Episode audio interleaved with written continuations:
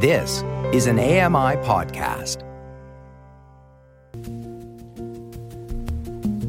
I think that for me, the governance package as it currently exists is designed to obfuscate and to evade clear accountability for anything and also to make CNIB into a perpetual motion machine.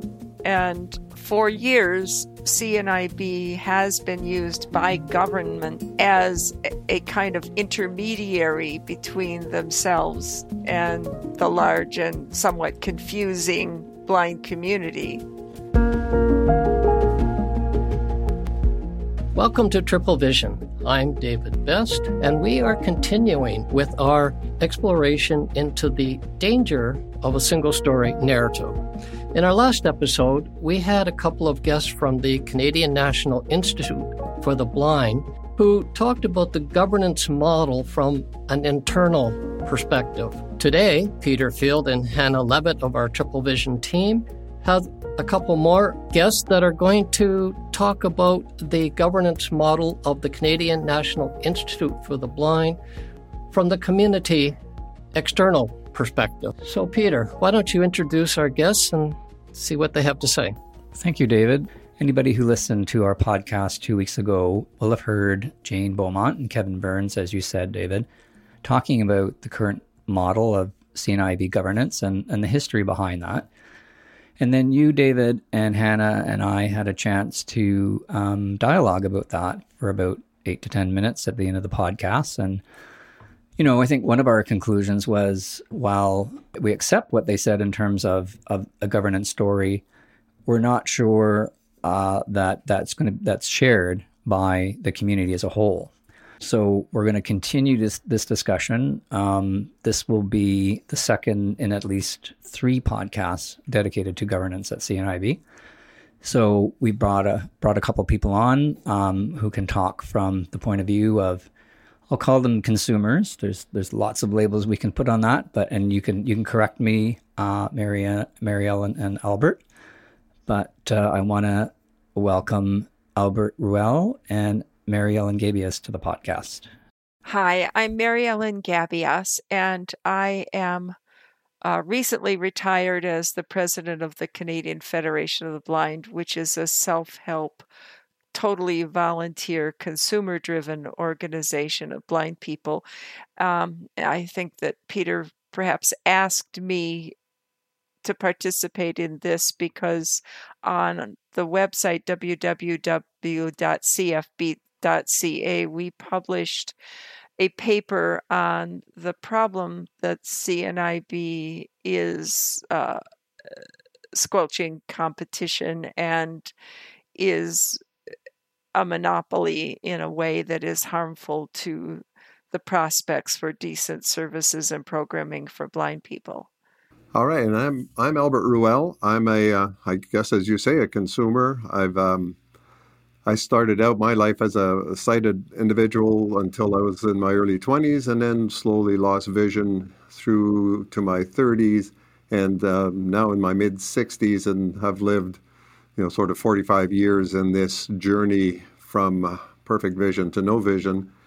And through that, all of that, I've worked uh, at the CNIB in a managerial and fundraising roles, and also uh, have worked on the consumer side for the Alliance for Equality of Blind Canadians and the CCB, and, and a variety of different things throughout um, throughout my life. Something that you just identified right off the bat there that there are a number of us in that so-called consumer community, myself included, who have lots of different connections and lots of different hats in terms of our, our connection to CNIB.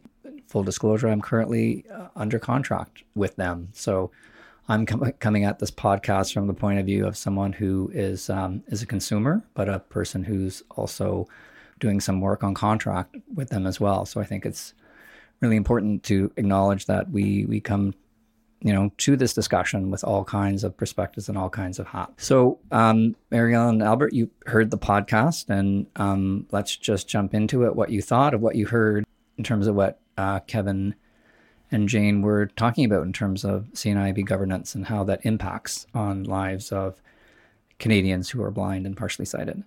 Well, what did I hear? You know, certainly I, I heard all of the the wiggling around of you know registration versus membership to the organization and uh, you know the the change that has occurred over the years from you know the free lending library for the blind that started in 1906 or 7 you know through to uh, the, current service model. And I guess it's one of those things evolution does just keep happening. And so there certainly continues to be change. Now with the split into three different organizations has has further I think confused the consumer and and, and the general public. So you know the the governance the governance is certainly one of the areas that um, not consumer led there is consumer engagement and involvement and I don't know that it's uh, nearly as strong as most of us would prefer it to be. You know, registration is one of those things I remember, I think from Euclid Herie's book or somewhere along the way. It, it's a, you know, the government of Canada had asked the NIB to go forth and register all blind Canadians so that we can know who they are, where they are, and what they need. Uh, you know, and that started that whole process. And yet, I'm not sure that I need to be registered in order to get services. So I, am not sure today that that's still as valid as it might have been at one time. So, uh, and of course, membership you you have to be a member in order to to vote at the AGM and the rest of it. But those of us who are clients aren't necessarily interested in that, so we don't we don't engage and get involved at, at that level. So I, I heard a lot of confusion, and I, I am not sure they were as crystal clear about the way it is uh, than the rest of us are out here. I am an immigrant to Canada. I came here in 1989, and I was under the impression that the way to be regarded as legally blind in this country was to be registered with CNIB. So I duly went off and got the registration done. Um, it's just about the last consumer interaction I've had with them in the 33 years that I've been in the country because I've found them largely irrelevant to what I think is important as a blind person. Now, I recognize that I came here having already learned Braille and all of the skills related to blindness and having had a pretty good sense of who I am and, and where I fit in the world. So I didn't have the kind of need that a newly blind person would have for CNIB. I also didn't have the the web of social interactions where blind people often alternate between being clients and being on contract or on staff with the agency so that it's it's a rather confusing landscape from that perspective. I think that for me the governance package as it currently exists is designed to obfuscate and to evade clear accountability for anything and also to make CNIB into a perpetual motion machine. And for years, CNIB has been used by government as a kind of intermediary between themselves and the large and somewhat confusing blind community. Uh, government feels they don't really understand blindness very well, and so they are looking for the one source that they can outsource their decision making to. And CNIB has been very happy to fulfill that role. And so those of us who think that th- that organization is not doing what we think is needed can be easily pushed aside and written off as cranks or bitter or uh, uninformed. We don't have the same level of connectedness to the people who rule the country, both the social elites and the governmental elites. And so they would rather go to their trusted source when finding out what is true or needed for blind people. And that's not because anybody is bad or wants to be dismissive. It's just that there has been such a level of confusion created that that's the the result. As for blind people, we're consumers, but we're not customers in the traditional sense of someone saying, Yeah, I'd rather buy uh, Skittles than candy corn, or I'd rather buy Betty Crocker than Duncan Hines. There's not a direct consumer relationship between us and CNIB in the sense that we either control ourselves or have a pot of money that we can use to purchase the services we want. So the government makes decisions about where its money is going, and the giving public makes decisions about where its money is going. And consumers have very much more limited ability to affect that because we can't really affect the bottom line of any entity we feel is not doing what needs doing. So maybe both of you can tell me more about that. We know that Kevin and Jane talked about the organization being participatory, that there are degrees of participation that blind Canadians can have. But I think what you're telling me is that's different than sort of consumers being involved in the decision making and the governance of the organization. I get a lot of advice from my siblings, my husband, my children, and what I do with advice is what most people do with advice. I take it under advisement and accept the advice that I like and reject the advice that I don't. And CNIB as an entity does that too. But I, as a consumer, if I think that the organization is going in the wrong direction, I can vote with my feet by not showing up. But beyond that, there's very little that can be done. For example, in the last decade, there was a, a survey put out asking whether blind people wanted CNIB to get involved in the training and provision of guide dogs to blind people. And the blind consumers fairly overwhelmingly said no, that there are four schools already in Canada, and we also have access to schools in the US. We don't want CNIB in that space. The donors said, yes, CNIB should do that. Well, CNIB is now doing that because, for one thing, there's gold in them, there are harnesses. And for another thing, the donors really are their customers. In many respects, blind people are the product. Our neediness is sold to government and the public as the reason for funding CNIB. We are what they sell to the funders, our needs, our wants, um, the case they can make for being able to meet our needs and our wants. That's what the the government buys. That's what the public buys. I think as a to to shore that up, it, we were we were very well served in the guide dog industry, but there was a great fundraising opportunity. So yeah, they weren't responding to our need for service; they were responding to their need for money. What about the fact that currently the board, that national board, needs to be representative of uh, 50% of people who are blind, partially sighted, deafblind. Isn't that a degree of representation? It is possible to find blind people who have almost any view and any opinion. And uh, there's no mechanism by which every blind person in the country can go to a voting booth and cast a ballot for the person they want to represent them.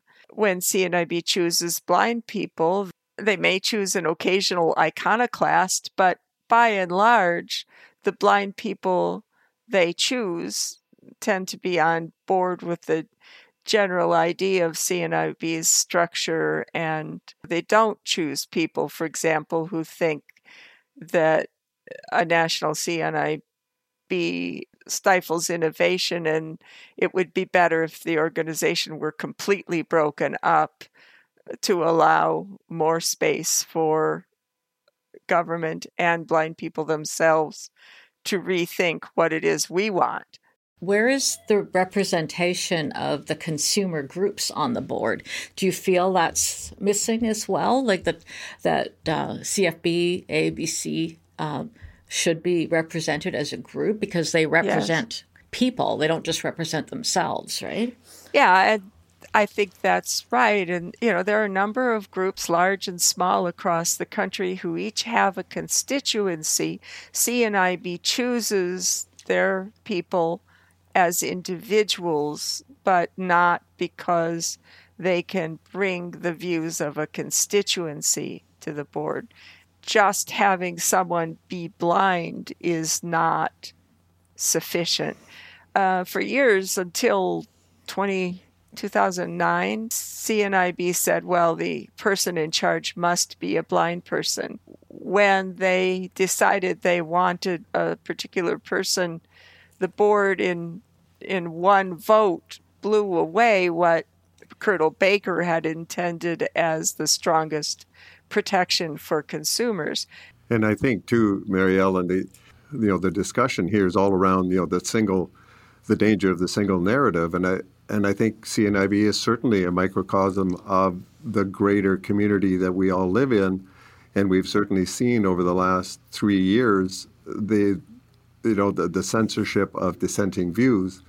And uh, and there's no doubt that you know in order for an organization to survive and and keep itself alive, you know you have to they, they set a, a, path and they're going to go down that path. And dissenting views are not going to pull them onto a different road because that doesn't take them to the destination they've uh, they've planned. So there certainly is a narrative, and in order to participate on the on the boards, I believe that there there has to be a certain amount of compliance to uh, to that narrative. Can we see a scenario where we have consumer groups represented on the board? Will that will that function? Will that be an effective governance board? I've heard recently that Robert Fenton has been appointed the, the national board chair, and, and he's certainly done some work in the advocacy uh, consumer arena in his past, and and I'm I'm hopeful that he will be able to set a, a, future course that will have greater involvement by the consumer movement in in the direction of services to to those consumers. And so I'm I'm hoping and trusting that that Robert will be able to to move the ship uh, in a direction that is that is more fitting. And I certainly would like personally I'd like to see when CNIB walks into a government boardroom that they would bring the consumer movement into the room as well. Uh, and I think you know, it, it's sad that they go in by themselves, professing to be all things to um, to all blind Canadians, without without the consumer movement uh, to either shore that up or to um, to change that narrative a bit.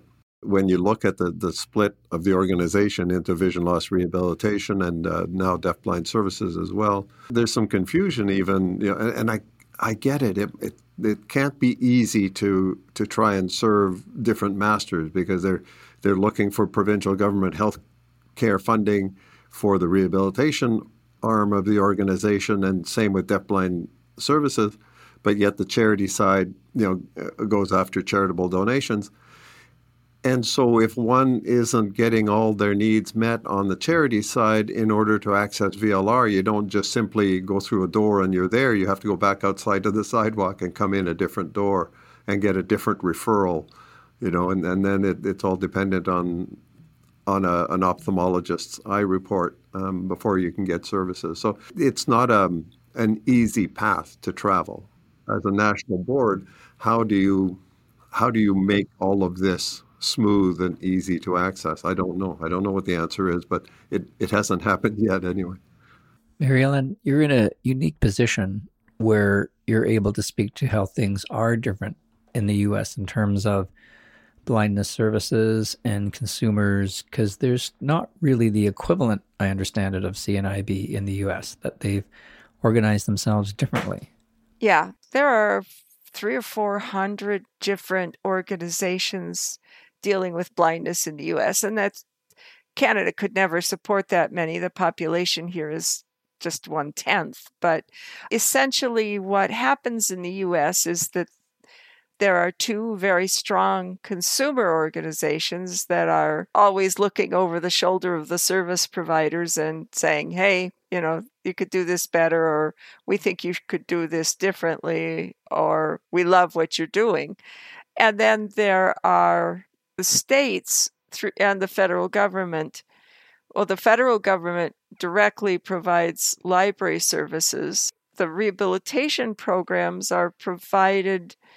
Um, every state does it differently. Some states, like Nebraska, uh, they have uh, teachers that they send out to visit people in their homes to provide kind of like vision loss rehabilitation. And they also have a, a very intensive in person nine month rehabilitation program. Uh, other states like Arizona, counselors buy services, and Arizona has at least two entities and, and Arizona will also buy services from Colorado or California. So consumers can say, can look at three or four different programs and say, yeah, this one fits me better. I'd like services from there. And then the guide dog schools are totally separate from all of that in that they're all private charitable organizations um, that raise money from the public, and blind people apply directly to them for their dog. In the United States, there is not one name that people think of when they think of blindness. You might think of the school for the blind, uh, for blind children, or there might be a local service organization. And so if people connect you with one of those, they will connect you with the local one. In Canada, when I first came here, I was a young mother and I met a couple other young mothers and I was new in town and I said, Do you have any good babysitters? I, you know, once in a while want my husband and I might want to go out for the evening and I don't know any good babysitters. Do you? And the response was, I thought c CNIB did that for you. And, you know, people think c CNIB gives us money. They think CNIB hands us the equipment we need at no charge. They see CNIB as a caretaker of blind people in ways that uh, no American agent, no American agency has the street cred with the general public that CNIB has. Yeah, so that's the difference. That we're not perceived as belonging to or being controlled by organizations in the states as much as we are here. You're pointing out an interesting disconnect, Mary Ellen, in the sense that the perception of the public is that CNIB does all things for blind people across the country. And as you say, they're playing the sort of caretaking role. But yet, as consumers, we're really saying that we don't really have the choice that we would like. So that, yes. that points to a real disconnect. Not only the public, Peter, but also the uh, government, the decision makers, legislators in our country also see one door for information and access. Effectively, CNIB is, is attempting to put all things blind under their umbrella to their benefit, not necessarily to the benefit of the community.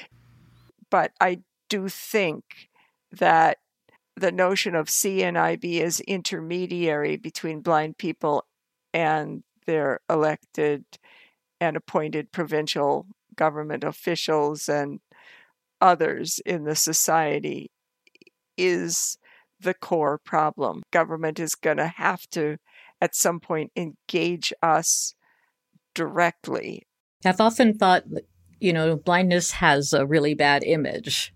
Yes. You know, uh, and I always thought it would be interesting if if one of us were to win the lottery or something to hire some kind of PR agency and and come up with a different approach to, you know, how would they advertise, you know, it's a difficult product to, to sell, right? Oh but yeah. Find a find a way to sell it with like some creative minds. Find a way to sell it and to sort of advise the consumer movement on on how it could work, right? It restructured and and and and sell a different product, right? Well, certainly the the picture of a blind person holding an empty harness and saying, if CNIB can't get me a guide dog, I'm stuck on this side of the street, is not the image I want portrayed. And that's, that's right. the kind of thing CNIB does. And it's part of why many of us distrust them so completely. It's not even the truth.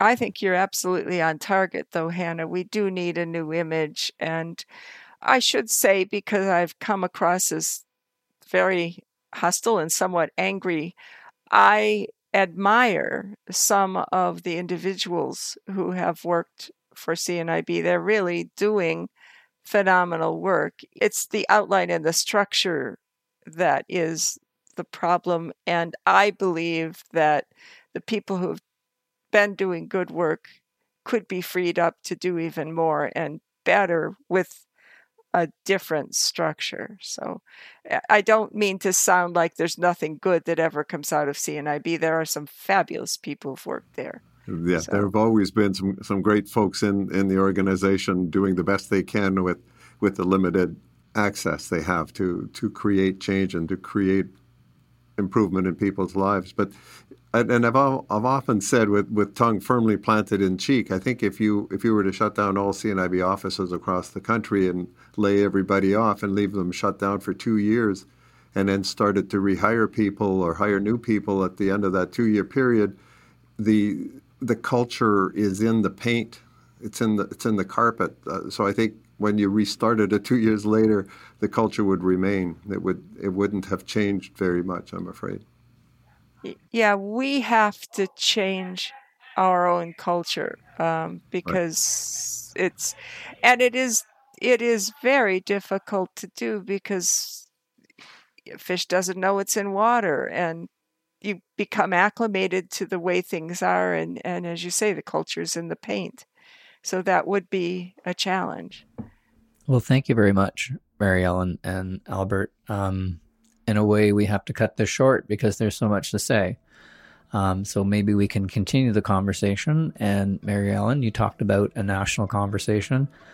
Let's see if we can do that. Uh, I might be a little ideal here. I'm sure that I am, but we have you on. We've had CNIB on. We will continue to have them on, as I said, at our next podcast. So let's see if we can get a national conversation going. So thank you very much for joining us today on Triple Vision.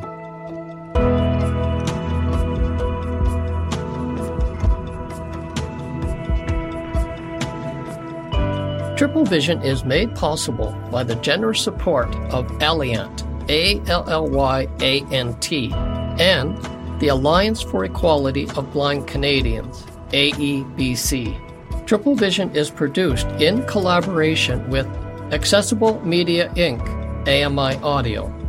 Jacob Shemansky is the technical producer, and Andy Frank is the manager of AMI Audio. And finally, Thank you for joining us on this journey. If you would like to reach out to Triple Vision with questions or comments, you can email us at triplevision21 at gmail.com or reach us on Twitter at triplevision21.